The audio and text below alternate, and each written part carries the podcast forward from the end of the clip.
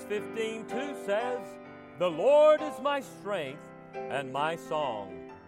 This is Lonnie Moore sharing with you today, His Story is My Song. Every song has a story, and every song should share His blessed story. Do you ever feel down and perhaps, as my Uncle Melvin would sometimes say, just feeling so unnecessary? Or perhaps you feel hopelessly in need. Our Lord Jesus reminded His disciples with an illustration of the Father's great care for each of them.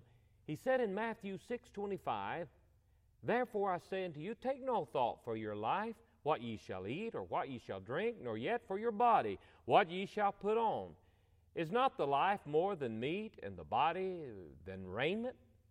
Behold the fowls of the air, for they sow not, neither do they reap, nor gather into barns. Yet your heavenly Father feedeth them. Are ye not much better than they?" And again, Jesus uses the tiny sparrow to illustrate the Father's great care. In Matthew 10:29, He says, "Are not two sparrows sold for a farthing? And one of them shall not fall on the ground without your Father. But the very hairs of your head are all numbered. Fear ye not, therefore. Ye are of more value than many sparrows." Notice that the passage not only assures us of the Father's knowledge of need for the little sparrow, but assures us of His divine presence at the falling of the sparrow. You cannot have a need, dear child of God, without not only the divine awareness of the Father, but also His divine presence. The Word says that the sparrow shall not fall on the ground without your Father. This words of Jesus has given peace to many troubled souls. I heard Dr. Harold B. Sightler tell the story of the time he was in a meeting some distance from Tabernacle. The meeting was not very encouraging, and he was a little down. He was eating in a burger restaurant, feeling dejected and looking out the window. The weather was dreary, and snow had blanketed the ground. He wished to be back at Tabernacle visiting his people. And it seemed the devil was telling him that no one cared for him. His eye was drawn to someone's lunch of burgers and fries lying in the parking lot. Perhaps someone did not want the meal and discarded it, or had dropped the meal accidentally. In either case, God in His providential care had put it there for His little birds. A covey of sparrows were joyfully enjoying the meal provided by their Heavenly Father. They pecked at the feast. They seemed to be hopping around, chirping and praising the Lord. Dr. Sightler said, "Devil, you're a liar. My Father has provided a sumptuous meal for the little sparrows, and I know He cares for me." One of the greatest songs of the Father's loving care for His children is "His Eye is on the Sparrow," written by Civilla D. Martin in 1905. Oh, I've sung it all over the country. It's one of my favorites. She wrote many gospel songs and hymns, and the most known, perhaps, was "God Will Take Care of You." She and her husband, who was a minister, often wrote gospel songs for revival meetings. Civilla D. Martin, she describes the context out of which the hymn was born. She said, "Early in the spring of 1905, my husband and I were sojourning in Elmira, New York. We contracted a deep friendship for a couple by the name of Mr. and Mrs. Doolittle, true saints of God. Mrs. Doolittle had been bedridden for nigh 20 years. Her husband was an incurable cripple who had to propel himself to and from his business in a wheelchair. Despite their afflictions, they lived happy Christian lives, bringing inspiration and comfort to all who knew them. One day, while we were visiting with the Doolittles, my husband commented on their bright hopefulness and asked them for the secret of it. Mrs. Doolittle's response was simple. 'How can I be discouraged when my Father watches the sparrows, and I know He loves and cares for me." Mrs. Martin was a poet and thought this would be a perfect idea for a poem. She jotted down the idea and by the end of the day had completed "His Eye is on the Sparrow." The next day she mailed it to Charles H. Gabriel, the most prolific songwriter of the day, and receiving the poem, well, it lifted his despondent spirit, and just within minutes had the music.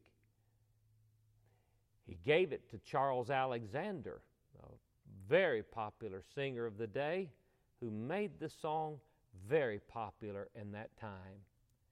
I trust this song will encourage you as it has me so many times. In fact, if you know the words, why don't you just sing along? Why should I feel discouraged? Why should the shadows come?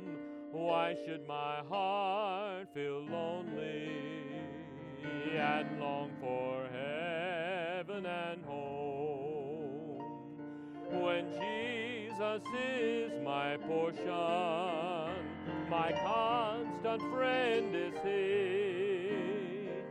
His eyes on the sparrow, and I know He watches me. His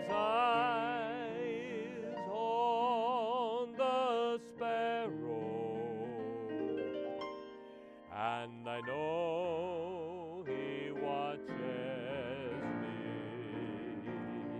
I sing because I'm happy. I sing because I'm free. For His eye is on the sparrow, and I know He watches. Whenever I am tempted, whenever clouds arise, when songs give place to sighing, and hope within me dies, I draw the closer to Him. From care sets me free. His eye is on the sparrow, and I know He cares for me. His eye is on the sparrow, and I know He cares for me. I sing because I'm happy. I sing because I'm free. For His eye is on the sparrow, and I know.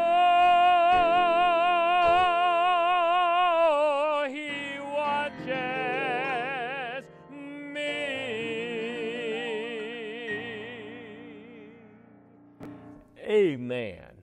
And I know He watches you as well.